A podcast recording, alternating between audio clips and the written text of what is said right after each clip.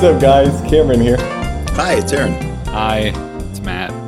It's been a while since our last episode, but we're back. Welcome to Tinseltown Thunderdome. In this episode, we'll be covering our favorite movies of 2022. We'll go around the group one by one and list our top three movies of the past year. They must have been released in 2022, but before that, I thought it'd be fitting to do a brief recap of the year. 2022 was a year of ups and downs for the film industry. There were some incredible successes, some depressing failures, and surprises, some of which were good and others not so great.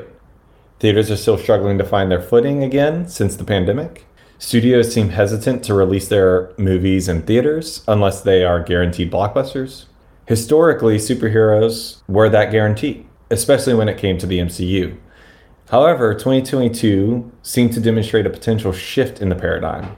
Superhero movies still had a strong showing this past year, but with Marvel's lackluster showings and DC canning movies completely and regrouping with new management and cast, could this be the beginning of the end for superhero domination?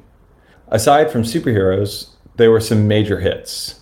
Top Gun's amazing success seemed to, if just briefly, reunite a divided nation.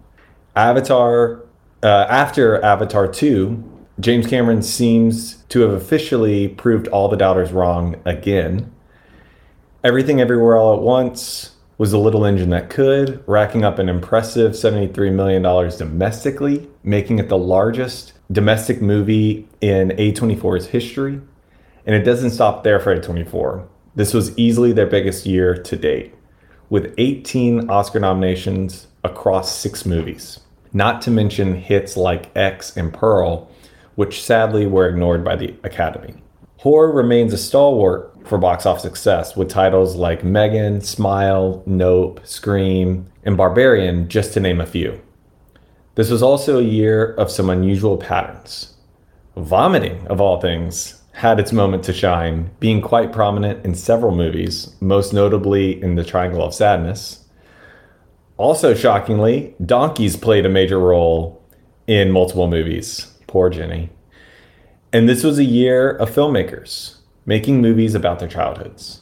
Spielberg's The Fabelmans and James Gray's Armageddon Time are just a couple. IP driven content still seems to be king, however. But are we seeing a resurgence of star power? Uh, movies like Ticket to Paradise, Woman King, The Lost City, and just Tom Cruise hype in general seem to indicate a possible resurgence. But who knows? What did you guys think of this past year? Well, thanks for taking us on that trip down memory lane. Um, I've seen about half the movies you mentioned. Um, I think that that resonates with what what I hear people talking about, what I've experienced. Um, a question sort of I had is um, in a time where we have really few shared experiences when it comes to film and TV in the post Game of Thrones era. There, there were there's at least one movie that sticks out in my mind that a lot of people talked about. Just I heard people talking about at work or at you know my kids' things, um, you know baseball or whatever. Um, and that was uh, the glass glass onion, um, Knives Out, and I and I don't know. I'm wondering what you think. Why why is that? And was did you encounter that as kind of something everybody saw, or were there other movies like that? I think for Glass Onion, maybe it's star power, but I don't know. That's just one theme that stuck with me from the year. Very few shared experiences besides Top Gun and Glass Onion. I'm wondering what that's about. What that's about. I mean, I think the two obvious answers are, are the two things that people have been discussing most is the domination of TV shows. And I think the collective conversation is definitely present there, where it used to be with movies, say 10 years ago, maybe even three years ago before the pandemic. And then theaters. We're not really seeing the movies in the same way we still are all seeing, you know, everyone's seeing Glass Onion together basically at the same time, like in theaters, but maybe seeing a movie from our couch is not stirring up the same conversation as, eh, you know, physically being in person with a group of people in a theater and being able to immediately discuss it. I don't know. I'm going to call 2022 the uh, COVID hangover year. Do you? Do you, It feels. Do you have COVID? I, I, it feels to me I, I, I could. Who knows? I, I, feel like I've had it a few times. The, the year felt strange to me. It felt strange for movies. It felt strange for TV. It felt like a transition year. It felt like a year that I didn't really know where to hitch my wagon. Like I, I didn't. I, I'm I'm typically a movie guy. I think for me, I wanted to feel like I could go to the movie theater and revel in that experience, and I couldn't. There were moments where I literally couldn't go to the movie theater. And then when I could, it was stilted. It didn't feel like it used to feel to go to the movie theater and have a packed house to see a movie in the way I wanted to see it. And I feel like that had an impact on the overall feel of movies that year even if the movies didn't explicitly cover COVID, they seemed to cover social dysfunction and political dysfunction. And that was part of this COVID hangover for me. And a lot of the movies just seemed to be exploring something about society that was off. So all the movies that were great to me were on that vibe. They were like, something's wrong. Even if we can't put our finger fully on it, we got to explore this. And those are the movies that resonated with me. I think that transition that makes sense. It's like you know, 2020 was a great disruption, and then this past year sort of asked the question, 2022 what? I guess we'll find yeah. out. Yeah, I agree. I still think we're in the the re I don't know what you want to call it, the regrouping phase where we're trying to get our footing again or the film industry is trying to get their footing again with, you know, the changing dynamics with streaming. Like maybe they're not putting all their chips in that basket again. Um, maybe they're trying to get back into the theater game. But I think it will continue steadily grow, but probably never be at where it once was. And I think hopefully in 2023 there will be more movies in theaters. I just think there weren't a lot of movies being released in theaters, um, and that that is a real bummer. But okay, I think this is a good time to just get into our rankings of the past year. So the way we'll do this is we'll go around one at a time. I will start with my number three, and we will just go in a circle, going down each ranking. If we have anything shared, call it out when it's your turn, and that's pretty much it. So I will I'll start it off. My number three movie is Tar. I think this is the most sophisticated movie of the year. Was it my favorite? No. It was incredibly sophisticated, though, in both craft and story. I, the things that I think have to be highlighted about the movie are Cate Blanchett's performance, which was just out of this world. And the movie explored some really topical issues as well as more universal subjects in a really, really powerful way without it seeming gimmicky or pandering. And it really pushed the envelope. Now, I understand you guys have not seen it. Is I've that not, right? I have not seen Tar. Okay, so I will not spoil anything for you guys or the listeners. Thank you, sir. But yeah, but you guys need to go see this movie. I would put this at the top of your lists. It should be number one on your queue for movies of from 2022. It is amazing. Um, I think it is. It's going to be that movie which we see pretty much every year that goes overlooked, and upon review as the years go by, will be seen as like the masterpiece of that year. That's high praise. I may shell it. I might shell it the six bucks. I think it's yeah. I want to watch it. Todd Field. Can I can I can I ask a question about Todd Field? Yeah. Wheelfield. So that question. We've talked a fair amount about him now off uh, offline on on this subject. I think he's an actor first, director second, right? Basically, yeah. But this movie strikes me as like extremely auteurish. Well, his all of his movies have been. I, I respect that, but it's it's it's unusual. it doesn't normally go that way where you have an actor who seems to find excellence as an auteur director. I mean, this guy's been in lots of movies. Todd Field is is an accomplished actor, and yet suddenly he has seemed to have created a movie that is like I don't know. It's like a uh, a vessel for for artistic like pushing the envelope artistically in a way that that you would expect from someone who is who is specifically an auteur director. Just that's just my sure. impressions from the the trailers and from the the the you know critics I've read. But Aaron, you haven't seen In the Bedroom or Little Children, right? No, I, I no. admittedly I haven't seen anything by Todd Field. So I, I'm, but my point is just that it seems that rarely do you have a director who spent the early part of their career as an actor pushing the envelope artistically in films. I think I often find uh, di- directors who were first actors amazing at the craftsmanship. Like a, you know, whether it's a Clint Eastwood or a Mel Gibson or a Ben Affleck, it's like they understand the tools of the trade and how to make a movie that's well oiled and and and there's not any kind of friction along the, the storytelling lines, but to push the envelope creatively, which I can see very evidently from the trailer Tar is doing, seems special. I mean, I think, I mean, I just watched in the bedroom because of Tar, and I, I haven't seen Tar yet. It was just shorter. Um, Little Children I'd seen years ago. Those movies are both, I mean, auteur films. I mean, they are in the bedroom could have won Best Picture and was nominated, if I'm not mistaken.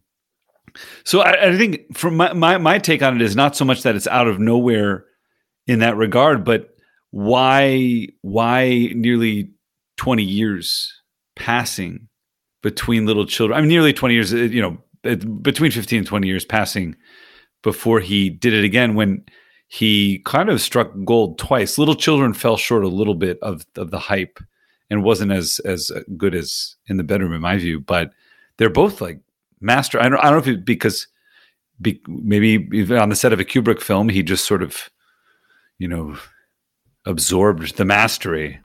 But what's I think what's even more unusual is that not only is he, for, for, all intents and purposes, an actor first, and then has become an a, an amazing auteur, as Aaron said, and then Matt, you hit on the fact that he's not putting out a lot of movies. And then apparently just this week, I don't know if you guys saw this in the trades, but he might be calling it quits. This might be his last movie. And it's just like, dude, we, we want so much more from you. And it, you seem to have a lot to offer. Now, this could be one of those situations where in 10 years he comes back with another masterpiece, but he just is, he is not following any semblance of familiar career trajectory. He had that crazy series of nights with Tom Cruise in New York City, yeah. in Eyes Wide Shut, and then uh, maybe they hatched a plan. I feel I feel like they should reunite in a Todd Field. Could you film. imagine if they reunited? If they reunited, that and be- that was Tom Cruise's Oscar. Well, we have been talking about doing a podcast where we put forth are like dream scenarios of filmmakers and actors and whatnot. So maybe you should save that for that uh, one. Given his role in Eyes Wide Shut, I feel like maybe there's so few movies. If you put them together, you will discover where the Illuminati is orchestrating everything from and what what what crazy things will happen next. I feel like Todd Fields tapped into that mystic conspiracy route. That would be kind of cool if he did some like kind of what PTA did with Tom Cruise with Magnolia, yeah. where he kind of taps into Tom Cruise's and, and, what Kubrick did in Eyes Wide Shut, kind of just base a movie off of his persona. That would be kind of wild.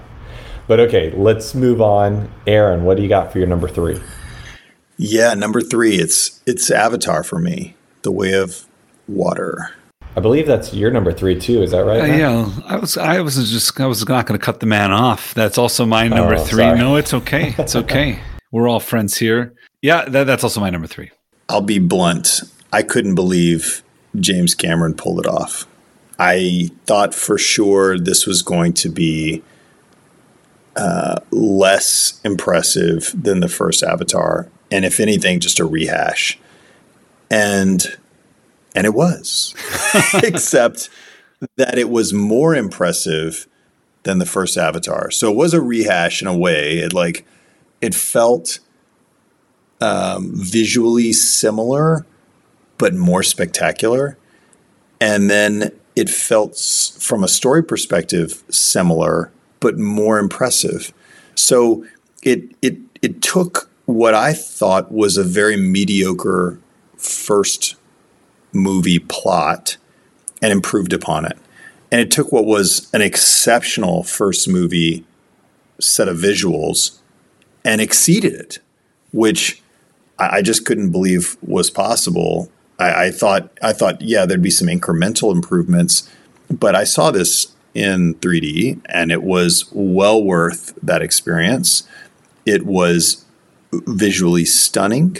I saw it with my kids who I think it was like a life changing moment for them of like, holy cow, this is like an amusement park ride. This is not like a movie. This is. I would have loved to have been their age seeing this movie. Yeah. So, um, I, I, I it, all of that said, it's not my number one movie. So clearly, I'm a, I'm being effusive, but I'm effusive mainly because it reinvigorated the blockbuster for me. It made me feel like movies could be um, something that brought in a massive audience. I went home after I saw that movie and I texted a bunch of people and I'm like, go to the movie theater and watch this movie. Don't wait till it comes to streaming. That would be a real missed opportunity.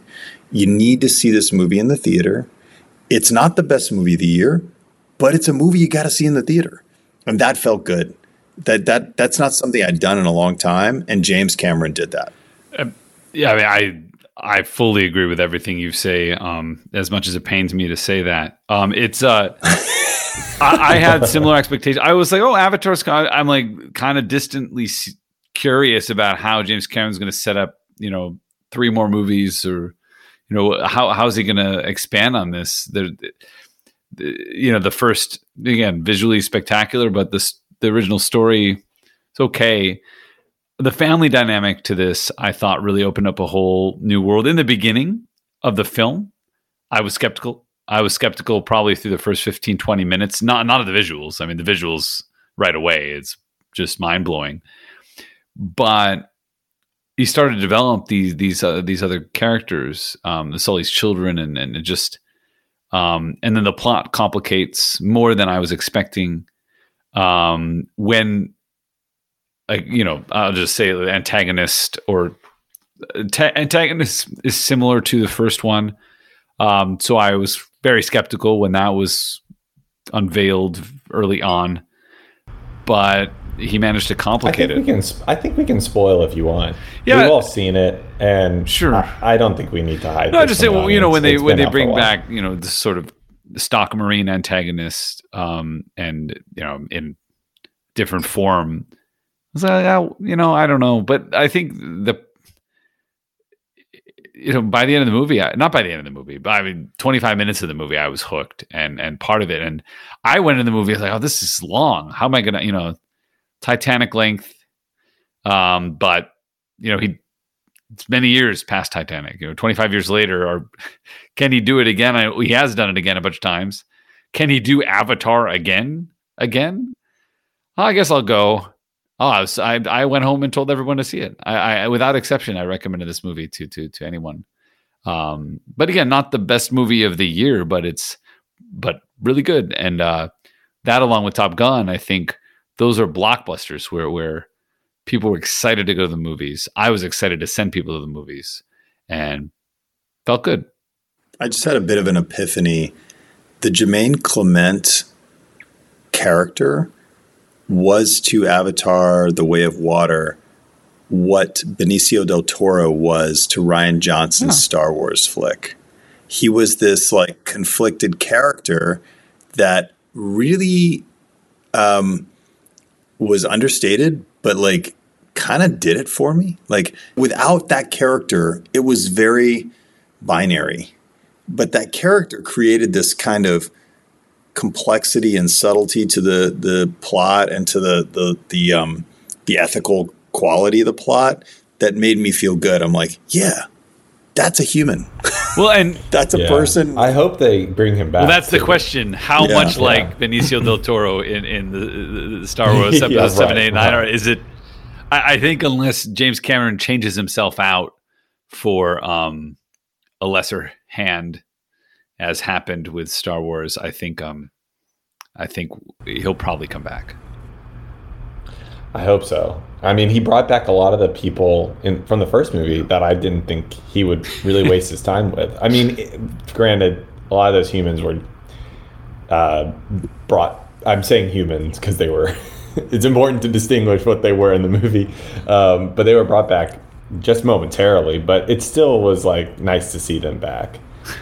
Um, nice to see that he gave them a chance to have their moment again. But uh, uh, yeah, why is it that we keep doubting him? Why do y'all think that is? What? When was the last time he disappointed? I mean, I, I didn't see the. That's what I'm I didn't see the abyss, but I, I hear that I, I haven't heard like amazing things about I have that. I have a theory about this. So I think the reason why James Cameron is perpetually on the chopping block is that he spends an inordinate amount of time between movies developing his next thing and an, an outrageous amount of money on each project. And so there is a kind of short seller mentality to James Cameron where society's like, surely he's going to fuck it up this time. Like, there's no way he can have a perfect track record. And I remember as a kid the the hype around Titanic being, we know what happens. right? How can we? Well, that was my view. the That was my view too. Yeah, Yeah. yeah. But but but the reality was James Cameron took an, a, a- a story that obviously has massive appeal, and he made it into this this um, emotional, uh, crowd pleasing blockbuster with all the special effect- effects as a background or as a backdrop to these like beautiful people experiencing this this you know is Leonardo DiCaprio younger than Kate Winslet by the way got to be right I think so. I think I think they're like about the same age. Like I think they're well- within like five years of each other. fair enough anyway I, it just I just always remembered thinking is there a cradle robbing thing going on here like I, I'm He does Quite sure seem a J- lot younger than her. you're right um, but you know it, That isn't a knock on Kate Winslet. She looks great and she's very youthful. She's but amazing. She Probably does my favorite seem actress. more mature than him. That's a better Yes. way to put it. I, I just think it's a it's a really exceptional film that had so many doubters and for good reason. I mean, the guy spent an outrageous amount of money, and and yet it's funny because I think James Cameron, he like he he builds the hype by going crazy on the budget, going crazy on the concept. You're like, holy shit, this like this concept is like something we've never seen before, or it's something that we completely think is ridiculous and, and over the top.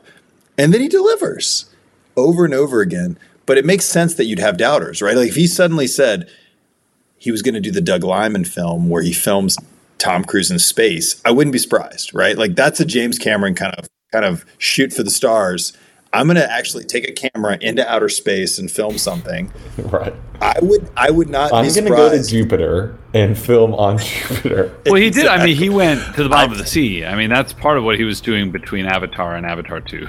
he he is i think there are very few directors who have mastered the ability to have intimate characters within a massive spectacle of a story and a massive spe- spectacle of a movie there are very very few people who can do that um, and do that well so yeah avatar 2 is amazing go see and it if you really is. It. uh, What I just had to say when they when I was just looking at his filmography again.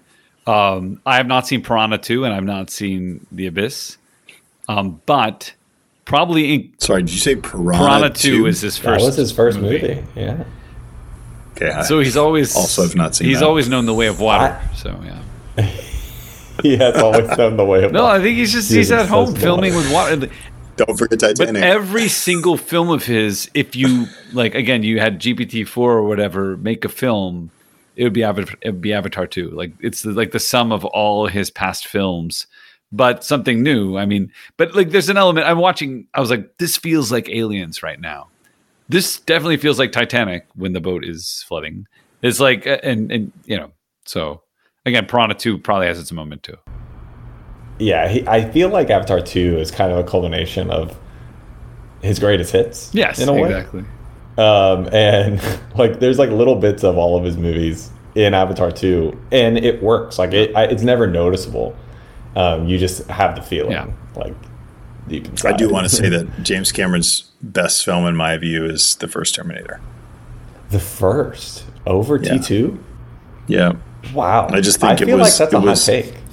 it may be a hot take. I just feel like that movie was pure brilliance. Well, it's it's. on every. I think it's raw and gritty. I, I think I actually agree. Though T, Wow. but T two was, it's, it wasn't as much of a ramp up as Avatar. Wait, no, it was more of a ramp up than Is this the Godfather versus Godfather Two kind of dynamic? kind of. But I, I maybe I just don't see. So there's the Godfather and Godfather Two debate, and then there's, of course, Cameron's involved in another famous debate between Alien and Aliens, and that is very divisive. But I don't really hear a lot of people saying they like Terminator over Terminator. for me, 2. Alien, Alien over Aliens any day. Right, but that's like a known debate. I have never heard a debate of a Terminator, so that's why I thought it was a hot take, and I like the take. I don't agree with it, but it, T, Terminator is amazing. I I love the kind of the the definitely the gritty. You can kind of see the the low budget on screen, but in a charming way. I found It was awesome at the time, I'm sure. The bar scene. Oh yes, the bar scene is good. Terrifying. I, I watched it pretty young, and I I was terrified the whole movie in a good way. Terminator Two, I was never scared.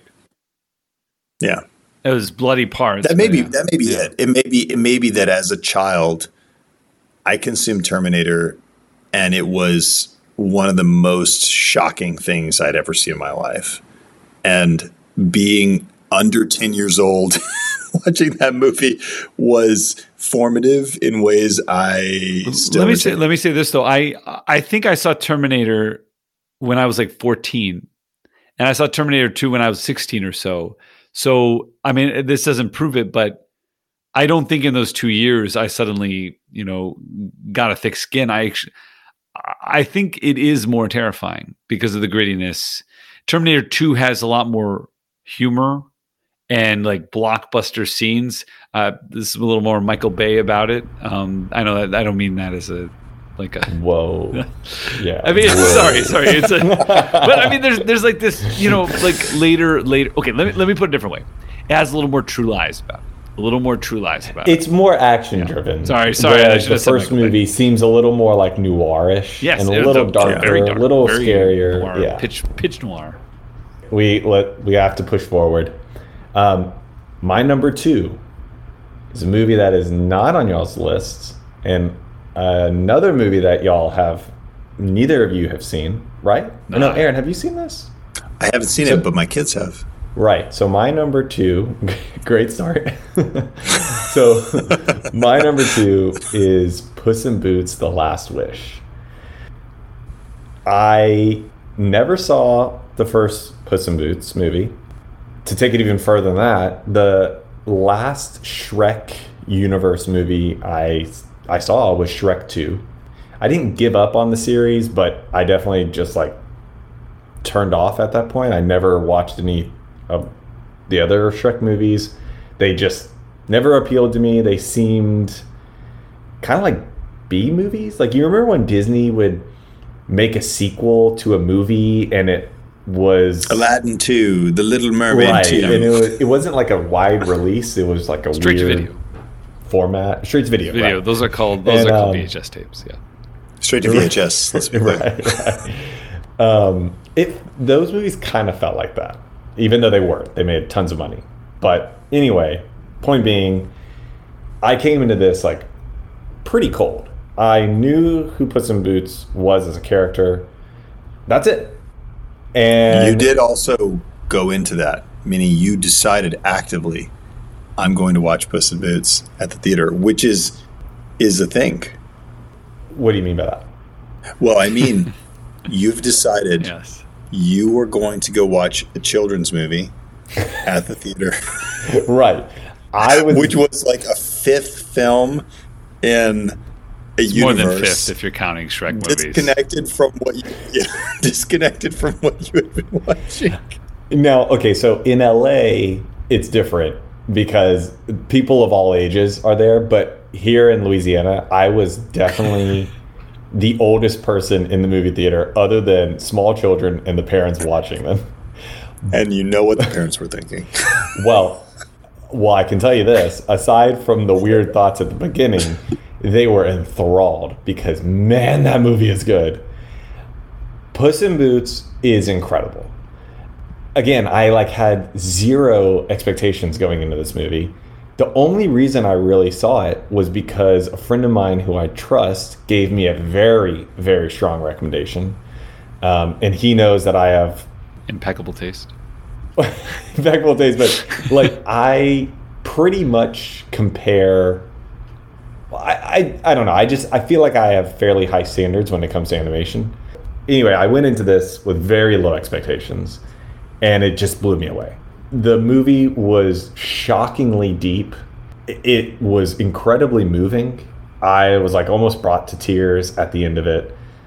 I won't spoil anything, of course, because y'all haven't seen it, but it is surprisingly moving. And I say that because it's within the Shrek universe, and that's not what the Shrek movies are. Like, the Shrek movies have an emotional through line, but it's really just it's you're really going for the action comedy of those movies. And i was just floored. I the and i guess the last thing i'll say is the animation was amazing. I haven't really seen anything like it. It it was very reminiscent of uh, classic western movies in how it like integrated a lot of its transitions between scenes. It would have like double exposures. The music was very reminiscent of a western. I mean, when you see it, you'll see like it's just it's a western movie set in the Puss in Boots universe. But I mean, amazing. It it's probably one of my favorite animations of all time. Um, I Cool. I will say I think it should have won should have won best animated movie of the year, and that's saying something because I loved Turning Red, and I thought Turning Red should have beat Pinocchio. But then I saw Puss in Boots, and I was like, oh my god, Puss in Boots has this hands down, in my humble opinion, but not in the opinion of the Academy. Um, I, I, I will say that I s- sent my kids with my father in law to see this movie. And when he brought them back, I, I had already heard from you that it was a very impressive film. And without saying that to him, I asked, What did you think? My father in law's name is Tom. And I said, Tom, you know, what was your what was your feeling about this film? He's like, had a very profound thematic conclusion. I think it's worth your watching. So, So his way of saying he cried his eyes Yeah, out. he yes. couldn't sleep the next Keeping it night. cool in front of the grandkids. and my kids were very impressed with the film and seemed to understand that it was profound. Like they were like, it had a lot, a very, very good message. Like they said that to me over and over again. Now, I, I didn't, you know, sort of pry that message out of them, but they, they did seem to keep repeating that it was like, it was, this is a big, this is an important message. And I'm like, oh, okay. And they don't always say that. I mean, they go to movies all the time and, you know, Sonic the Hedgehog 2 didn't have an important message for them. right. So it's interesting. I'm trying to look at what might have been the secret sauce. I mean, the, the animation wise, the directors have have a long history uh, of films that you know, I don't know, may, may, major but not you know like not not not necessarily award nominated films, but they've they've done a lot of animated films. But then the writing team, there are a couple outliers. In the, it seems like about four people were involved, or at least given credit for the, the script. And you have a couple usual suspects, and then you have um, this guy who was an actor in a lot of 80s movies, including Child's Play. And um, I think his name's Tom Swerdlow. And he also wrote a few random, sorry, that's disrespectful to whatever these films are, but Tommy Swerdlow wrote like Snow Dogs. I think it was Cuba Gooding Jr. Just kind of. Good movie, actually. Uh, see, I haven't seen it. So, I mean, it, this is someone who's not in the animated circuit. It's he was an animated. actor in Howard a, the Duck. He, what's that? It's actually not animated. It's a it's a live action snow. No, no, no, no. but That's that's my point. Is he does not? This is not a writer of animated films. right, right, right. Um, he was an actor who appeared in Spaceballs and Hamburger Hill. To go back to the Todd Field thing, this was like a, a bit actor in like screwball '80s movies, and then most recently he wrote the screenplay for The Grinch. But before that, he was he wrote like Bushwhacked. He he wrote most notably Cool Runnings. So he's Mm. he's into the snow and ice. But then you also have a guy who contributed, Ethan Cohen, who's the screenwriter who wrote the screenplay with Mike Judge for Idiocracy. Mm. So wow, there's a All over the couple like uh, you know mature sort of wild cards in that mix. So I don't know if that was a secret sauce or or if um, these these regulars just struck gold this time. I don't know. I don't know. I, all I can, I mean, I feel like a broken record, and I feel like at this point it's such a cliche to say, but time and time again, I see these animated animated movies, and not only do I love the fact that Guillermo del Toro said that in his speech when Pinocchio won that people who dismiss animation should not and that they should take it seriously. Puss in Boots is one of those mini animated movies where, for all intents and purposes, it is designed for people teenage and up. And it, it checks off the younger, anyone younger than that, with, you know, funny lines that they can understand, uh, pretty colors, funny action, slapstick humor. Of course, there are pe- kids. I don't want to denigrate any kids that understand at a pretty high level. My point is just that I think, as you're getting at, Matt, people who make a wide variety of movies, some of which are very adult, are being drawn to animation and are imbuing more adult themes. And we're starting to get more and more of that, and it's not just Pixar. Aaron, what you got for your number two? All right, for number two, I I have a film that I feel was appreciated outside the United States and underappreciated inside the United States, and that's Triangle of Sadness. Are you too good for your country? Um, I understand completely why it didn't resonate with an American audience in the way it would with a non-American audience, because the film is.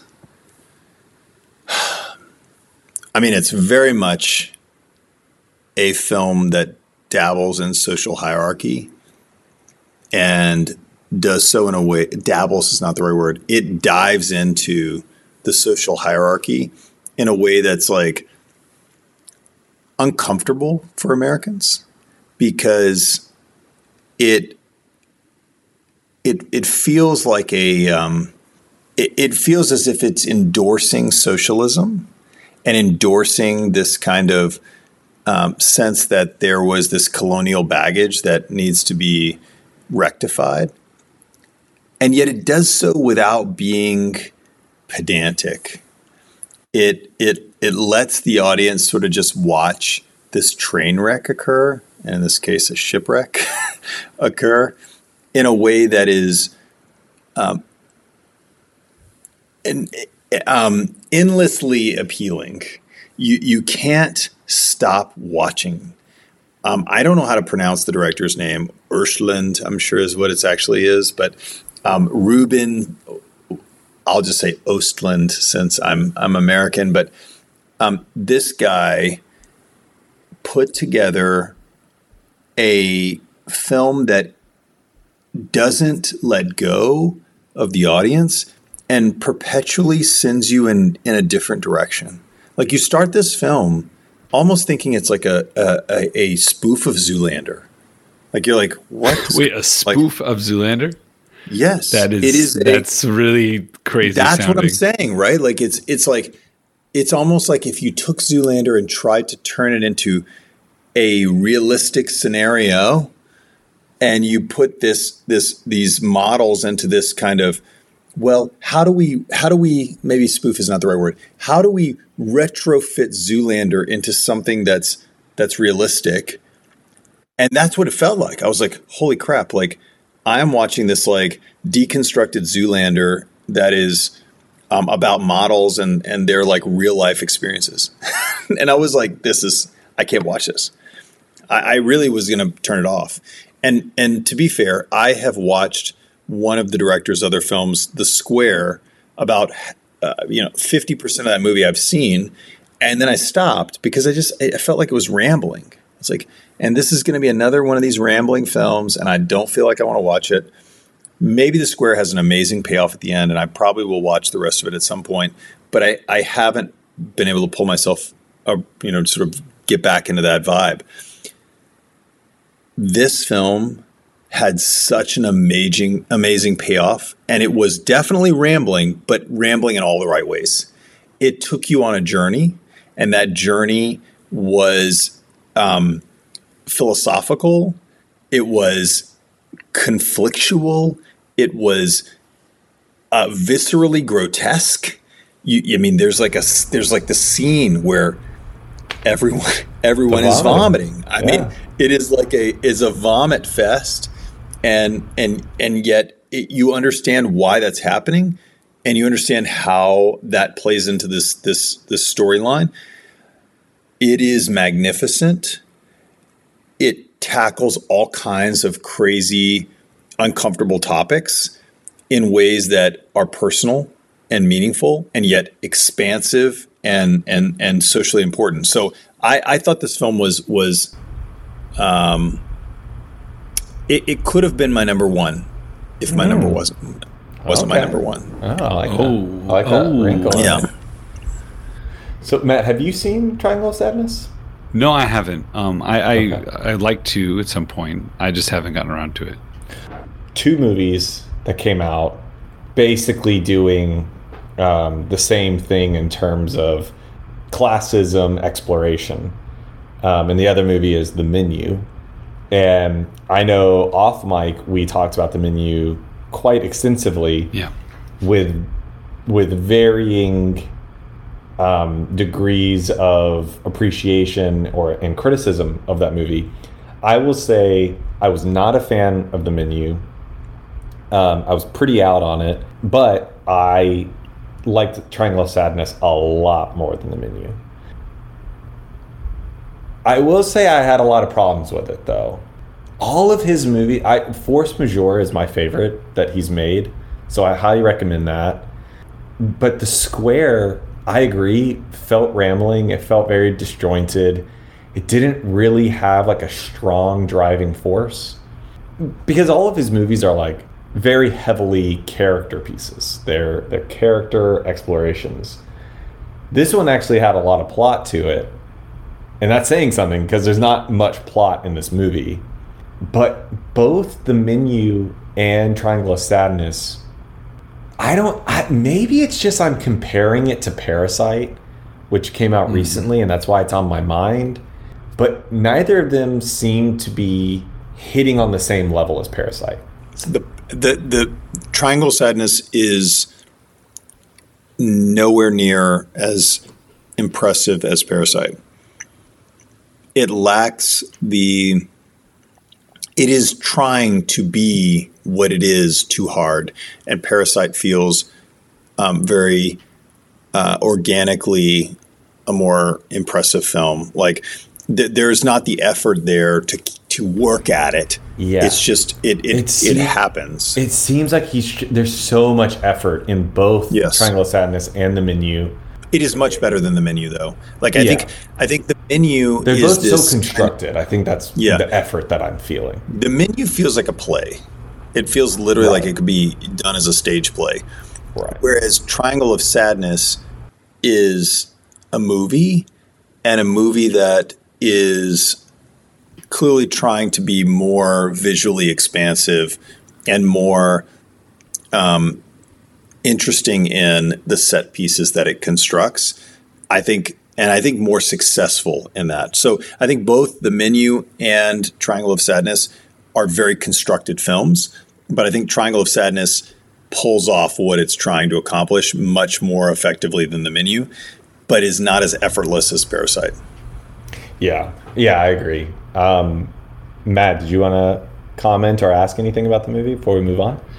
No, I, I I'm- I'm curious, but not curious enough. Like I don't know if I'll see it just just based on the things. I mean, the square also has not moved me to to see it. Force majeure because I saw the trailer of the remake revealed so much. I hear it's a great movie, but The I just like. I get the the kind of what happens. Yeah. The remake is I've heard is terrible and not just too soon, but but poorly done. I, I do want to see Force Majeure, but I I, I, I don't know. I can't speak to Force Majeure. The Square, I think, is is probably a good film if you if you can get all the way through it, but takes some effort. I will say on Triangle of Sadness, there are some some parts of that film that are uh, very worthy of of putting into the like timeless quality of filmmaking.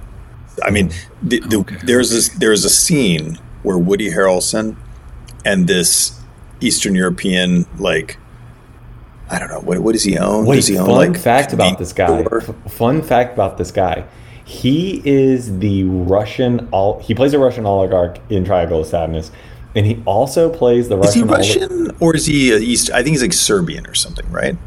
uh, I think I he's thought he was like not okay. All right, He I'll- might I'll- not be I- Russian, but I'm pretty sure his ties are to Russia within the movie, Fair enough. like his company. Fair enough. But maybe not.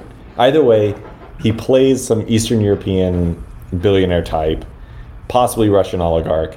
And he also, this is the fun fact, he also plays a Russian oligarch in the movie 2012. the movie 2012 John Cusack. John Cusack, yeah. He is that guy, the really obnoxious dude with the the horrible kids.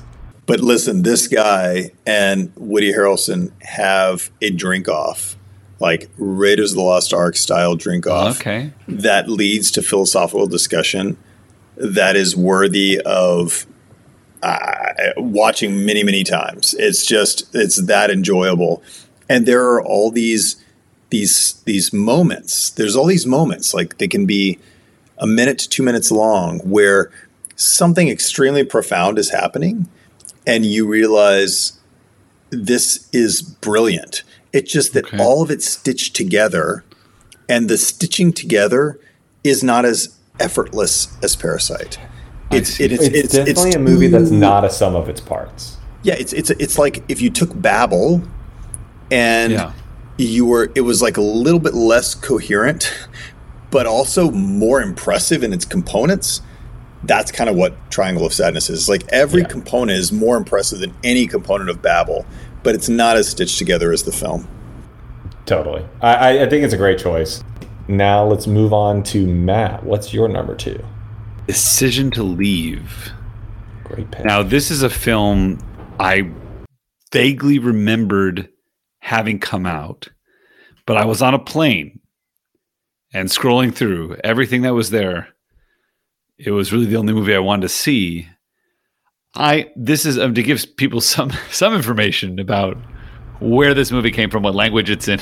yeah, tell us Um, about it. This, yeah, this is uh, Park Chan Wook's latest movie. So Park Chan Wook, probably best known for Old Boy and and and the Vengeance trilogy. Uh, people usually, a lot of people don't necessarily know of the first and third in that thematic trilogy. Um, Sympathy for Mr. Vengeance, Lady Vengeance. Um, other movies that actually have been remade. Stoker, I think, was remade Yeah. um, in Hollywood. Uh, more recently, he did The Handmaiden, and he directed the little drummer girl, uh, Le Carré uh, miniseries, which I didn't realize.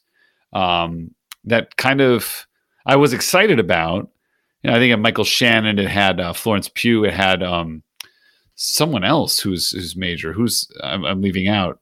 Oh, Alexander Skarsgård. Um, but I think it, you know, it didn't wasn't particularly well reviewed. I so I didn't. I think it was So a good Park show. I Chan-wook- think it just went by the wayside for some reason. Yeah, did you have you did you see it or? I didn't see it. I just I heard it was actually pretty good. Uh-oh. I it just was totally mismarketed. I guess I don't know. I for some reason was completely overlooked. Yeah, I, I think I mean it wasn't. Yeah. Anyway, Park Chan Wook. I really only seen Old Boy. That that's it. Um, and Old Boy it's more of a sort of. I mean, it's really stylized, um, interesting, twisty, but I think relies heavily on shock value. Um, this film, Decision to Leave. I I don't want to give too much away, but it's a noir.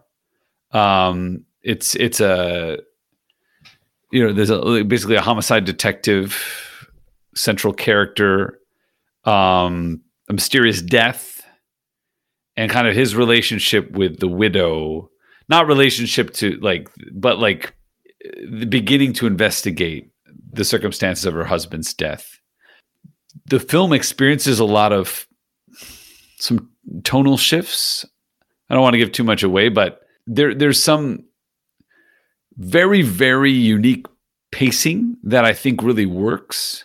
It ends up being starting from a pretty basic noir premise and feel to exploring a lot of different things in terms of depth of characters who are on screen and also even kind of international relations entanglements but on a human level. So something that comes out in the beginning of the film is the the the widow is a Chinese refugee in South Korea, and she's she's played by a, a famous Chinese actress Tang Wei, who um, became famous through Ang Lee's Lust Caution, um, that came out about uh, 15 years ago, which is in my top 50 films. Of all time. Um, wow. Ang Lee, and maybe in my view, his wow, man, it's, it's a lot to say. It's his. I think it could be his best film. Really? His best three films for me are Brokeback Mountain, Lust Caution, and now I'm talking about Ang Lee now. So I've And moved Crouching Tiger. to, to and Crouching Tiger. You're right. Um, all very different movies. Um, Lust Caution is an amazing film, just about everything. But you know, I've I've said positive things about that, and um, Eyes Wide Shut in this podcast. People are probably wondering about why I'm talking about these movies, but Lust Caution is, you know, Eyes Wide Shut. I think it's blown out of proportion in terms of the the sort of sexual explicitness of which I, there's quite a lot of nudity, but there's it's not really explicit as it was marketed. Lust Caution is very explicit, but it, it makes sense in the film. Of course, people always say that, but I mean, so Shout out, shout out to Life of Pi, just for those Okay. OnlyFans. Yeah, that no, know. Ang Lee's got a yeah. lot of- Forgot he made that.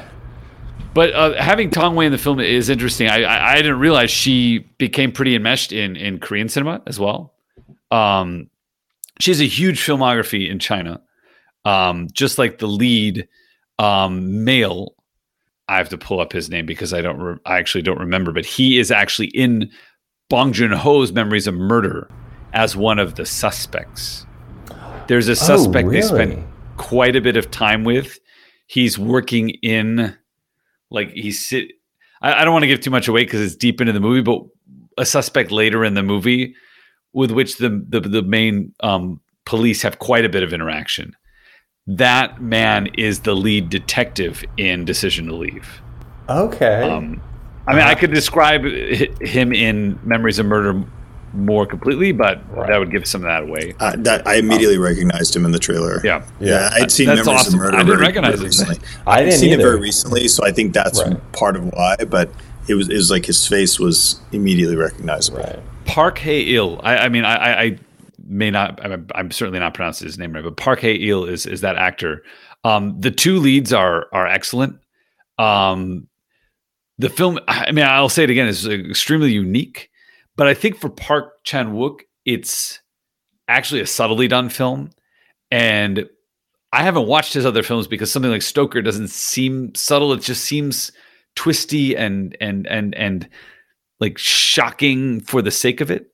This film played in that space a little bit, and I kept expecting it to kind of go into the old Park Chan Wook areas, but instead he chose depth and and and um and and, and then like human exploration um with of course twisty plot but it, I, I was pleasantly surprised. I will say that he, if you saw The Handmaiden, this the way he structures decision to leave, as well as the tone and and the subtlety of it, um, wouldn't have been as much of a surprise because that is what The Handmaiden is. It's very much a, it's kind of like a David uh, a Cronenberg shift of tone um, from what he was known for. And I've only seen half of Decision to Leave, so I can't say I definitely don't spoil, and I Ah. can't speak to the whole thing. But what I saw was like classic master Park Chan Wook filmmaking, amazing performances. I like. I just have to highlight though some amazing shots. So like so imaginatively okay so like there there's a scene there's an interrogation room scene where there have been plenty of, of shots in movies through mirrors and windows and he does this thing that is very subtle. You might even miss it if you're not paying attention. But he puts the characters in front of a mirror and he puts the camera's focus on the mirror but is going back and forth between the mirror and the actual people. And then he's racking focus between the two people as they're talking. It's super subtle but is also like incredibly stylish and really adds it's like it's not just for style purposes it really adds to the story and that just sort of encapsulates him for me he just like he has the attention to, detail that just elevates something in someone else's hands could could go by the wayside I thought he walked the line a little bit. He was kind of experimenting with some. I, I'm trying to some stylized elements that were kind of related to tech in the movie. That um, at times I was I was a little worried. They almost seemed like it might go into the cheesy or or, but it didn't. Um, I, I like that he was kind of challenging himself a little bit and trying to do some new things. and the tonal shifts were great i mean a movie just just hold on. oh, right right i'm sure I'm Sorry, no, for, I don't I don't want to say too much, but yeah. i'm sure i'm in for a treat because i feel like that's what i always get when i watch this movie but i mean both he and bong can just like in memories of murder as we as we've mentioned is like incredibly dark and incredibly grim and then you can just find yourself laughing out loud and i it's like amazing how they do that balance act i don't know I do feel like Memories of Murder influenced this movie a lot, but it is a very different film. But I just there are a lot of I mean, in addition to having a, a shared actor, one reason I, I talked a little bit about Tang Wei's background is because Aaron, you you were talking, you had a Swedish film. She and her Korean director husband, who's not a super well or not as globally famous, um, they got married on Ingmar Bergman's island in Sweden.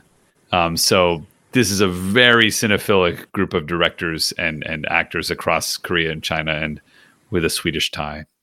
A I love triangle of that. happiness. I love that. I, I, I don't have too much more to add. I think you guys covered it, but I, I will say that I, I feel like Park Chan Wook is is in some way like my Korean version of David Fincher. There's like a um, um, like old old boy is is like a weird mashup of Fight Club and something else. I'm not sure what. And then um, I, I really enjoyed Handmaiden. I think it's um, an incredibly subtle film and, and very um, sophisticated. It's his his Gone Girl, um, and and then there's this film that I'm really intrigued by, and I want to see. I don't think it's it's come to my streaming services yet, so I think I'm gonna have to, to you know pull the trigger and, and rent it on Apple TV or something. But uh, it, I, I love his films that I've seen. I've only seen two, but the two I've seen have been great and I am enamored of Korean cinema. I think it's it's something that it it it presents um, movies that are culturally specific and yet universal, and I love that. Yeah. Fight Club and Seven. I think you did nail it. Yeah, there you go. That's right. David Fincher is actually a really apt comparison, I think. I think at this point it's pretty well known amongst at least cinephiles and movie buffs or people who just love David Fincher, but he like famously said in an interview he believes most audiences are deep down perverts. And and he he says it in a much more eloquent way, but also kind of blunt like that. And I love what he means by that. Park Chan Wook is definitely playing on the same. He turns uh, that up to eleven. He turns it up to eleven. like he spinal yeah. taps the shit out of that. I'm really curious about Handmaiden, but with the Handmaiden, but with Decision to Leave, one thing that put me off a little bit was I really thought he was he turned the dial up a little too much. It's not because I, I I'm like gonna be I don't know the right word is purient uh, or whatever I, about it, or it's just you know like I think Fincher had a more finely tuned approach with the old boy. Um, while really well done in a lot of places, I'm like okay, well there's like a gimmicky aspect to uh, to the perversion, um, but Decision to Leave doesn't have gimmicks, and and I feel like he is honing his craft. Um, so I do want to see the Handmaiden. But let's just admit that there's never been a better 2D fight scene since Prince of no, Persia. No, there's that that scene is is above reproach. Even the squid thing is is is is solid. It's just other things about it. I'm like, okay, guys. I've been shocked. I'm shocked, sufficiently shocked. All right, decision to leave is your number two. That was a great, right. great choice. We are all we are to our number one our favorite movie of the year.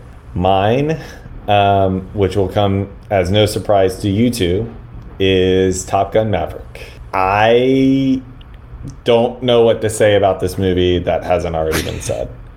I don't think anyone viewed the first Top Gun, this like sophisticated movie. It's, you know, a, a fun action flick, but like a classic. But this somehow surpassed it not only in its entertainment value, taking it even deeper than that with its characters and its story. It was the first time I felt an old feeling of, man, like I, I walked out of the movie and I was like, man, that's what movies are all about. Like I was in a packed house. People were cheering left and right at almost every scene. I just I had like I left the theater with a feeling of just pure joy. It, it brought together old people, young people, right wingers, left wingers. Like everybody was happy that Tom Cruise French, was saving It brought the French to even the French. They loved it.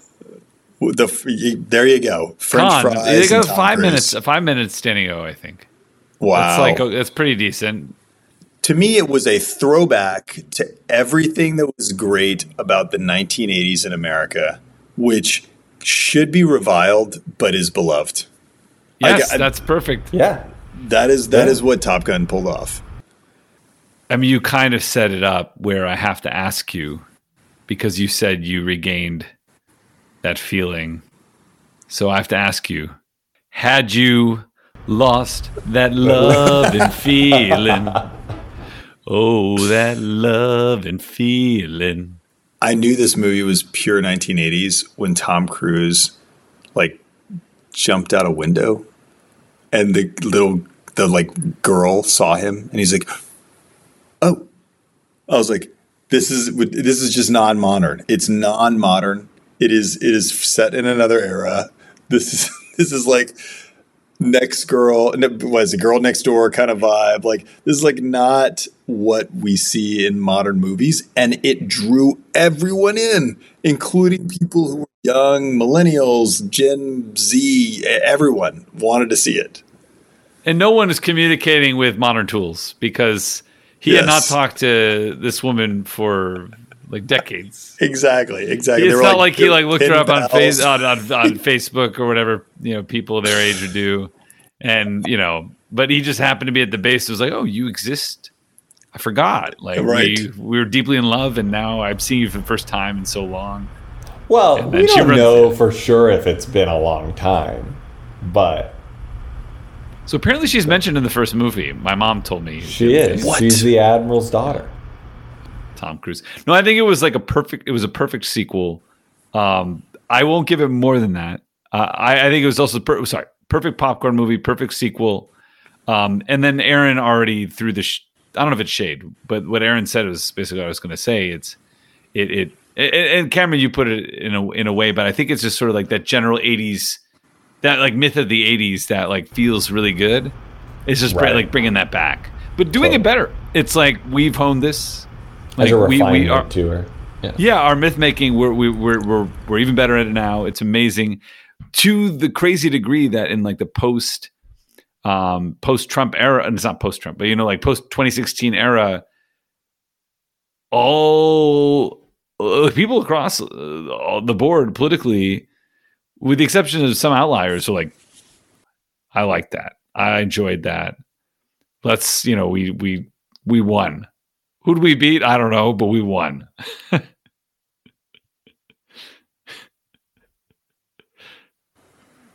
Who's the mastermind? Is it Chris McQuarrie? Like who who who had the secret sauce? I mean, I know it's not just one person, but like these these reboots and sequels have been tried so many times.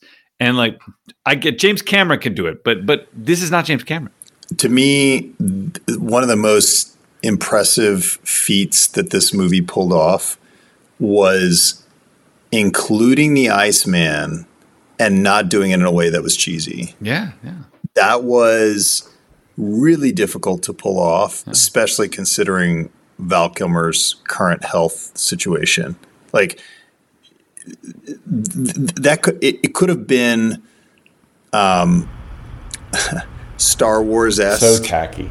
in the way they handled someone yeah tacky and, and the way they handled someone who was like um who dies I think we could say we know- could say because she died in real life. yeah i mean it just it well i guess my point my point is that th- there is a there is a tactful way of doing this and they did it.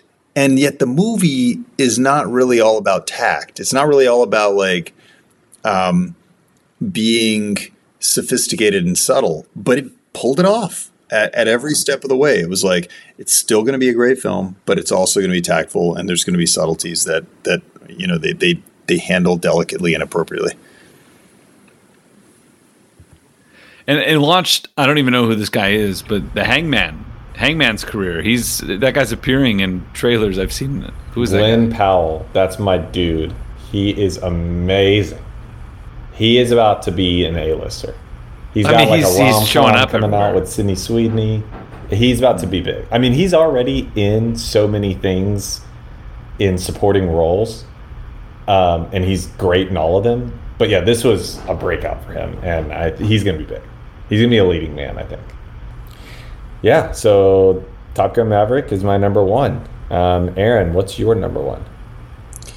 Yeah, I'm gonna go back to my roots with number one and and pull out "Hit the Road," which sounds like a buddy comedy in the U.S., but is actually a foreign film um, from modern Iranian cinema, and um, you know, I, I think Iranian cinema has these like titans of of of film. You know, this uh, figure Jafar Panahi is a hugely influential director, um, and his son directed this film, Panah Panahi, and it, you know, I mean, in the sort of Sofia Coppola sort of standard, you're like wondering whether this is kind of navel gazing.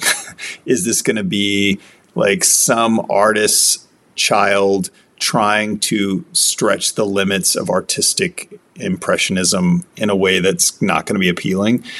I also watched this on an airplane. I don't think I would have watched it had it not been available on an airplane, and and that's coming from someone that really likes Iranian cinema.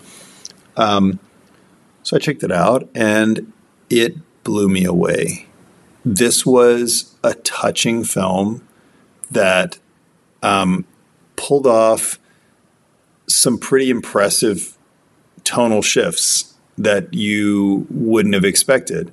So this film starts out as this um, this kind of. Uh, I'm, I'm going to explain a little bit about it because I think it's probably less known than some of the other films on our list.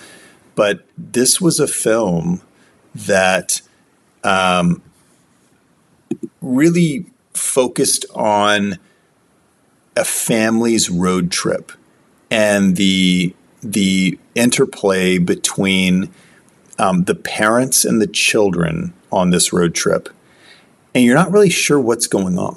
So, for a large portion of this road trip, you as an audience are left scratching your head about like what is this all about and it and i will admit that i think if you're unaware of the political dynamic in iran you probably would have felt that way all the way to the end of the film so the film like doesn't give you a lot of clues as to what the reason is for this strange road trip to seemingly nowhere and what is the goal.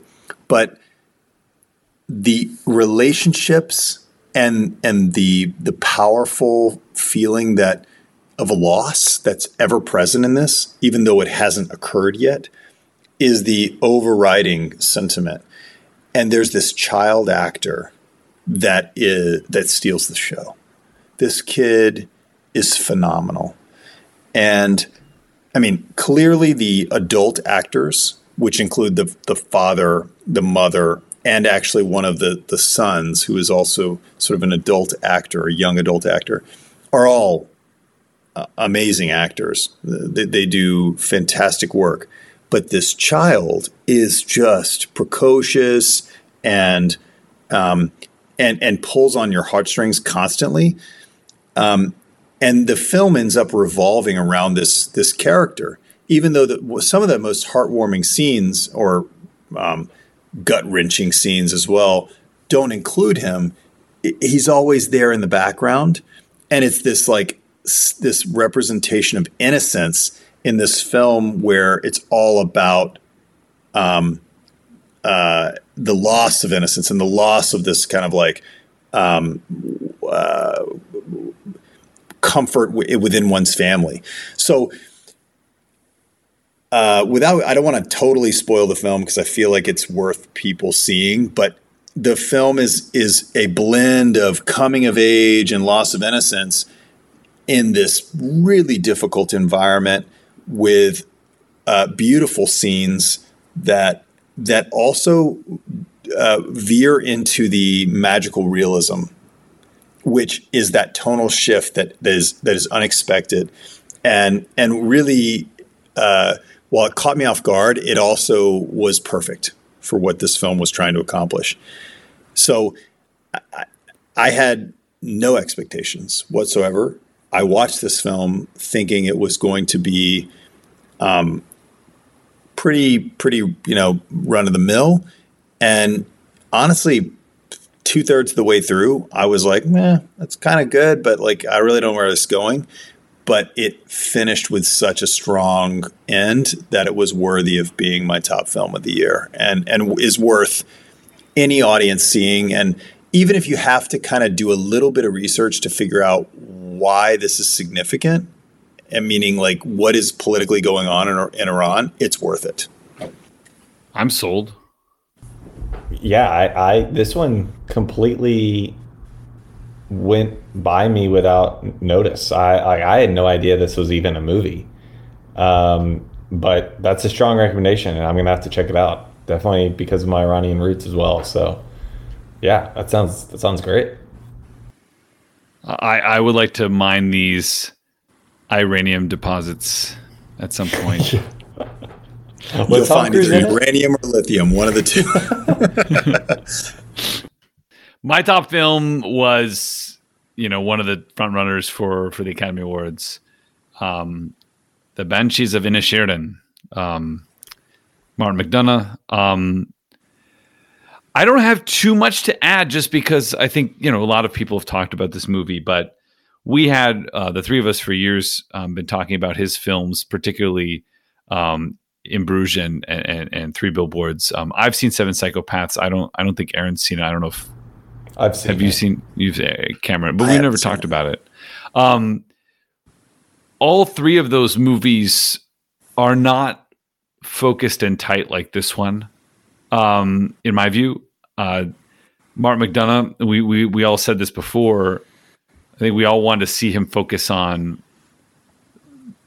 you know Ireland or or or, or elsewhere in the British Isles, somewhere he's familiar with, and and I think this was really the setting. We there's so many there've been so many films about you know any between 1920 Ireland and the year 2000 sort of that eight that 80 year period is so well covered particularly in like 1980s through early 2000s cinema or at least the 80s and 90s um, but this film i think has so much depth because you're zeroing in on well it- it's very specific to the place this this this this, this tiny island um, in in a small country with with with a lot of parochial issues. Yet that small town dynamic and human carnage and conflict that unfolds part of it could happen anywhere. And i think that makes it universal and interesting to explore. But it's so particular to the place as well that it has like an authentic and and and and beautiful feel um and just accompanied with with with with great photography and um incredible acting I mean, Colin Farrell um yeah I mean I haven't seen the whale so I don't know um how he compares to Brendan Fraser but I, I mean he he just nailed it it was an incredible performance from him and he's not done yet he's he's got a lot of great performances ahead of him I think He'll get his Oscar. yeah He will get his Oscar, I'm sure. I, it, I, I'll start with that. Uh, it's a good segue. Colin Farrell's performance is amazing.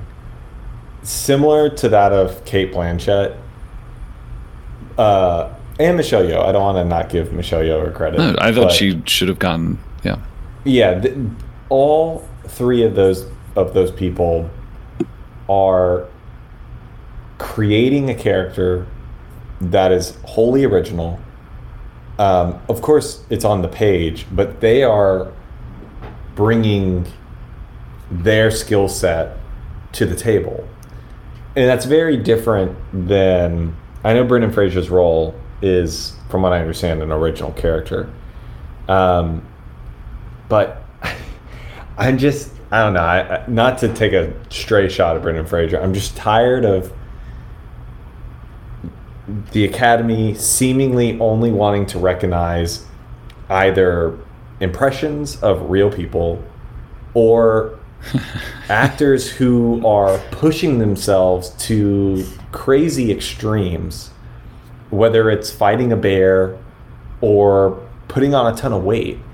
Um, I'm sure his performance is great, but Colin Farrell is just so amazing in this movie. The subtlety of all of his emotions, the various emotions that he displays on his face, is just like I, I, I can't I physically can't even do that. Um, so that in of itself is just impressive.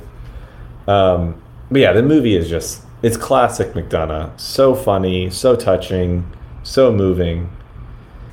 Uh, and Kerry Condon also got to highlight Kerry Condon. She is phenomenal. I wish she had won the Yeah. best supporting actress. I do too. I, I feel like it's a it's a modern Greek tragedy, and it is um, a, such a small film that you you get to spend a ton of time with these characters, each of the the significant characters, and the characters are so amazing. Um, they're they're so rich, and I I mean, I know we've talked about um, a, a few of the characters, but how about that donkey? How about that donkey? Jenny, Holy cow. That donkey was amazing. incredible and performance. honestly, don't forget the dog. That dog No, I wouldn't Played- the dog. Yeah. Oh, played its role incredibly well. And the Um, cow. But but jokes aside, McDonagh's masterful. Um, as you mentioned, I think Matt, he's most masterful when he's in his wheelhouse. I loved In Bruges. I saw that Yeah. movie and I thought, this guy's amazing. He's going places. And then it felt like years passed. I didn't see Seven Psychopaths. I don't know if I even made the I connection. mean, years pass when you don't see the movies, but yeah. Well, but there, am I am I wrong in saying that he's only had like five movies and and no, like not five, four movies. I think it was a longer time between seven. No, it was, it was, um, it was about the same amount of time I think between both, but it's a long time between both. Between I, my, my my point was just he seemed to not not be as present in my movie going experience as other he writes all this stuff from scratch. They're totally, totally out of his mind, and no one. It's like full auteur. I mean, I know you love him, and I and I will give you the full glory of of McDonagh uh, goodness. But I just I I, it, I thought he was going to be be this kind of like sudden success, and instead he's been this slow burn success. He's been this building to a crescendo, and I think three billboard three billboards was this like attempt to demonstrate his prowess, and it was so amazing it just didn't quite understand its subject matter. And Banshees fully understood its subject matter. So Yeah. like everything that was was missing in Three Billboards was present in Banshees and I and I ate it up and I wished that it would continue. like I wanted to keep seeing it like it, it ended I will say that it ended and like I wasn't ready for the ending. Like I like cut to credits I was like, "Oh, You just wanted um, to keep hanging out with the characters. Yeah, I wanted to keep it. And I also, I also felt like like it was a perfect time to end, and yet it was unexpected. like, Right. There was like a, a quality of like, there's surely one more scene left in this that I, I haven't seen. Um, well, I think and that's just that's a life. testament- That's life. Real life. And I think that's a testament to the way he ends it. He Yes. was willing to push the ba- the you know push the envelope on subverting your expectations and Totally. and you know I don't think that's a revelatory thing to say about the movie, but you know we're so conditioned to to you know follow a, a usual character arc or a usual three act structure and when you deviate from that, even just a little, it can be very s- startling. Yeah. And there So were these turns out he- moments. Sorry, I was just going to say there's moments in the film where he does an amazing job of um, taking these otherwise pretentious or or sophisticated characters and then leveling them, and and doing so in a way that that is humanizing at the same time.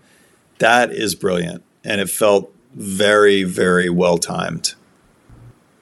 it turns out he has a rhythm, um, like a pretty, like a fairly precise rhythm. So his movies are all four or five years apart, and in between each of them, he's written a play. So he's busy, and his brother is has also done four movies with not as similar, not as not as intensive a rhythm, but every two to five years. It's interesting. I, I don't know uh, his older brother, John Michael McDonagh, um, and he was the screenwriter. His older brother did write was the screenwriter for Ned Kelly, the 2003 film. So it's just it's I don't know what happened in their house when they grew up, but it's just um, these are writers of stories, and, and, and of Inisherin I think is more complex, better done than a movie I actually like better. His brother does Calvary, which is a good companion piece with the same one of the same leads. It's just an interesting exploration of kind of like a That, that would be a good double header.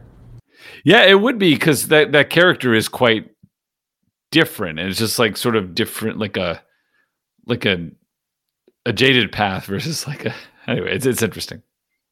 I think we should just review our top three. So I'll go first. My number three is Tar, directed by Todd Field, starring Cate Blanchett. My number two is Puss in Boots, uh, voiced by none other than Antonio Banderas. And my number one is Top Gun Maverick. Tom Cruise, man, Tom Cruise. Well, um, my my top three um, in reverse order are Avatar, The Way of Water, needs no introduction. Uh, Triangle of Sadness, a Ruben Östlund Östlund film, um, and then Hit the Road, uh, probably unfamiliar film to most people, but worthy of a watch. Um, uh, Panah Panahi uh, flick. Uh, my third was Avatar: Way of Water. Um, my second was Decision to Leave, directed by Park Chan Wook with with Tang Wei and, and Park Ha Il um, or Ha Ha Il, making it sound like a different language than Korean. Um, and uh, third and first, the third one I'm saying, and my favorite film of the year, Banshees of Inisherin, written and directed by Mark McDonagh, and of course starring Colin Farrell, Brendan Gleeson, and, and Kerry Condon and, and Barry Keoghan. Well, all right. We have officially done our first best of a year podcast. I think it was our best best of. But you mentioned Banshees of Inisherin winning Best Picture in another year, and I I don't think you're wrong. And just before we sign off, I think it's only fitting to discuss the Oscars, especially since they just happened. And we'll keep it brief. And I'll start off with a pretty direct question: Do you guys think they got the best picture correct? Um, and if not, who would you have wanted to win amongst the nominees? Not a movie that was not nominated. I'll save that for later. But of the nominees, if you think Everything Everywhere All at Once should not have won, which should have? My my first answer is though it wasn't my favorite of the year, it was probably my fourth, um, if not my fifth. Um, I think they got it right. I, I, I so that's to answer your first question. I, I should say I had no problems, um, and I felt good about it. Whereas in the last several, there, there, uh, the last five years, I've maybe felt good once or twice about Best Picture, and this is one of the times. Yeah, I think that's fair. Aaron, what about yourself? I think they got it right. Also agree with Matt. It wasn't my my favorite film, but I think it deserved all the honors it got uh, with the exception of one. Oh, which one is that? Best Supporting Actress, but I think everybody knows that. Oh, right, right. Yes, that was kind of a curveball. I, I agree. I, I don't want to take anything away from everything ever I want. It is a great movie. I really enjoyed myself. I wish Top Gun Maverick would have won, but I have no complaints about everything winning were there I, you know you've already hinted at jamie lee curtis um, were there any notable notable surprises or or moments that you guys would like to discuss about the show i know y'all didn't watch it but maybe any awards that surprised you i think uh, i was surprised triangle of sadness didn't get a nom i thought it would have uh, it got it, nominated it was nominated for best, for best picture yeah it was I think it was nominated for both. Yeah, yeah. it was. I'll pull up the list, but I, I, I'm okay, fair enough. Yeah. Fair enough. You can see how detached I was from this Oscars. Well, I, I, will say though, decision to leave, not getting at least an international Best nomination was yeah. shocking. That is, yeah, but I, I could see why because it is it is very unique, and mm. I, that's all I want to say. I mean, I can see how. I think it's real. It could be a real puzzler um, for people and not in the way that like Memories of Murder. I don't know Memories of Murder's got a nomination, but that was a different time. With Memories of Murder, I could see people just not liking it because of what it is. But I think most critics watching that movie would be like, wow. Wow. But with Decision to Leave, I could see some people not not being happy with the overall film. So I, I but but I think it was great. No, it's fair. The, the, the, the Oscars were definitely a bigger thing this year. It, it felt bigger, yeah. even though I didn't watch it. It felt like more people were talking about it, and it was more on the radar than it had been in recent memory. And I felt good about that. I felt like yeah. that that like tracked with cinema going experience and like the trajectory that we were experiencing come out of COVID, and that felt good. I'm, I'm looking at the nomination list. I've asked a couple questions, and because I haven't seen these movies, yeah. Um, one is Elvis why um, did that happen? Just And, uh, Just because why? the Golden Globes, the Golden Globes as well. I mean, I haven't seen it, but everything I've heard, I mean, just like I think didn't Tom Hanks get a Razzie or at least close, come close to it, and then Yeah. um, I mean, I understand he's not the lead. I I think on Elvis, there have been a lot of folks who've told me they absolutely love it. I have not seen the film, so I have no comment on it whatsoever. I'm not a huge Baz Luhrmann fan. I've seen one film of his that I really love, and admittedly, I haven't seen any other films by him, but they've all uh, screamed, "Don't watch me," and so I haven't.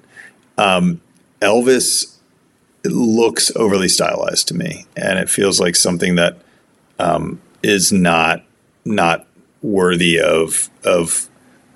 I mean, it just it just feels a little bit like oh, oh wait wait I did see Gatsby was by Baz Luhrmann right Yeah, Mhm. yeah. so I Yeah. did see three quarters of that movie and I and three quarters like that's a quite a time investment and I didn't finish the film like I did that's it just felt so wastefully stylized See, and I, I like Gatsby, so maybe maybe I'd like Elvis. I don't know. Maybe I would like Elvis. Maybe I despised it. yeah. Well, okay, we got we got to wrap this up. So let's let's end this with our most anticipated movies for this year. Um, Aaron, you want to go first? Sure. I, as a lifelong Indiana Jones fan, I want to say Indiana Jones 5, but I'm not going to. So Oh, instead, way of saying two movies. Instead, I'm going with Spaceman. Spaceman. Well, I don't even know what that is. What what is Space That is the Johan Renck film that has Adam Sandler starring in it, which is Oh. absolutely gripping my mind because ever since Uncut Gems, I've felt like Adam Sandler is um, the hidden gem in Hollywood. and um, I, w- w- what have we have we seen anything from Johan Renck since? Chernobyl. Um, I don't think we've seen anything. This Nope. is his big. This is his big next project, and the other person associated with Chernobyl is killing it with Last of Us. Yeah. So if Johan Renck pulls this off, this could be spectacular. It's got Paul Dano in it. It's got Carey Mulligan in it. It just looks like a really fantastic opportunity to, I don't know, explore something that Gravity couldn't. and I know we, we, we've talked about Gravity, so I, I, I don't. But I, I, I want to see this film. It, Where did you looks- hear about it? You've done your homework. I, I this is the first time hearing of it. so I, I I've been keeping track on um, Adam Sandler and Johan Renck, and and this film popped up on my my Letterboxd like most anticipated films, and I was like, this is awesome. You know, I, I, I also heard that Adam Sandler is at some point in the not too distant future doing another Safdie brothers film, so that got me excited. yeah, that's- but that's not 2023. So Spaceman. I've, I, you know, I'm sure the Tom, Tom Cruise, Doug Liman Spaceman film will be great too, but this is more interesting. Matt, what about you? Oh, there's so many. Okay, I'm going to say two things, but I'm going to You get want to say it. Indiana Jones, but you're not going to. No, no. I'm going to say one oh. movie, but I'm going to say there is a week. There is an an eight day period in July when three movies I really want to see come out Oh, I think I all at once. I mean, are. two one day and then one the week before, and it's going to be out of control. Just star studded, action packed, and anyway, you know, timely. But uh, we have um what I'm going to say that I want to see that I'm excited about as I'm stalling because I forgot what I was going to say You're vamping. is because I was trying to cheat by talking about the three movies without naming them. Um, right. You're trying to remember the title of Barbie. I'm trying to remember. no, no, that's I, that may be one of the ones coming out the week that I'm interested in. But It's there's actually explosive like a nuclear weapon. no. There was oh man, yeah. Well, that's the other one. But then there's another one that I was about to just drop on you guys. And I've I don't know what the third movie you're hitting. Is it Killers of The- no, Somebody? yeah, it's the killer. No, it's the Oh, killer. It's Fincher, right. David Fincher. David Fincher, the killer. I'm curious to see if Mike Fassbender, Michael Fassbender can make a comeback. Yeah. Is that so? That's your that's your most anticipated. I mean, there's so many good ones. Yeah. I mean, this is gonna be quite the year. Mine is Oppenheimer. Um, That was the you guys know. Giant surprise. Giant surprise. Yeah, you guys know I love Christopher Nolan. But I mean, Jesus, this year I could have picked there's like just a plethora of ridiculous movies coming out. I mean, Yeah. who knows? Maybe none of them will be as good as what we expect, but I mean, we have a Fincher movie, a Nolan movie, a Villeneuve movie, a Coppola. Johan Renck movie. Oh, was Megalopolis this year? Coppola's this That's year. That's out of control. Coppola's is Okay, this that's- year. I'm Then we anticipating have- that more. Yeah. We have Maestro Cooper's return. I mean, so many phenomenal directors I think making I think amazing projects. So that Golden Week- many, and it costs many generations. I mean, I think this is also going to be. Um, what's the what's the the flick? Um, who's what's Beau afraid of, or something like that. Um, oh yeah. Yeah, Ari Aster's in the movie. I think Nosferatu is going to come out sometime this year with Robert Eggers. So I think there's this like this Is cross this generation. I don't know. I might could be wrong. I think they're it- filming it this year. Disney's Okay, doing a Haunted enough. Mansion remake. I mean, this ridiculous like Which at- wait, I don't know if you've seen the trailer for that, and I don't know if you're being sarcastic. The trailer is actually kind of good. The cast. The cast looks great, so I think it, they better Go be good. watch the trailer. It's kind of charming. I have seen it, and I want to show my kids, but I'm not sure if it's going to scare them or not. But I do think Right, it is. I mean, there's there's definitely this kind of quirky charm to it. And I, you know, I, I am I wrong? Didn't Eddie Murphy star He did in one. an original Oh, Haunted you're damn right he did. Yeah, So this is Another like classic from my childhood. and, and this is from your this is childhood. A childhood. revisiting. Twenty years ago. of- Yeah, twenty years ago, right? Yeah. there is a there is a black exploitation quality to the modern film that's coming out of like we're going to tackle this as a film that's not it, it's very it's very much in the tongue-in-cheek space of haunted mansion without Yeah. being you know it's not like a um, um, it's it's not trying to be like the other live action Disney films. It is like we're gonna have fun with this. Let's just sure. like let's definitely quirkier. ve- very quirky and very much in the like we're going we're going way out there. We're just gonna explore it all and have fun with it. Totally. I'm gonna watch that trailer right after this. But what I didn't realize when I said that thing about the week, I didn't know that Oppenheimer and Barbie are coming out one week after Mission Impossible Seven. That's It's- what it was. It That's is what a it was. wild time. Yeah, I knew there was a third movie A lot of coming cannibalism out. going on there. Yeah, yeah. Um, all right, guys, we got to wrap this up. Is Armie Hammer in any of that? oh, no. I, God, hope not. Um, all right, so there you have it, folks. Our best of 2022. We just did our top threes. If you're interested in our top 10, we will be posting that onto our Twitter um, as well as our Instagram. Uh, you can check us out there at Tinseltown Thunderdome. Until next time, thanks for listening.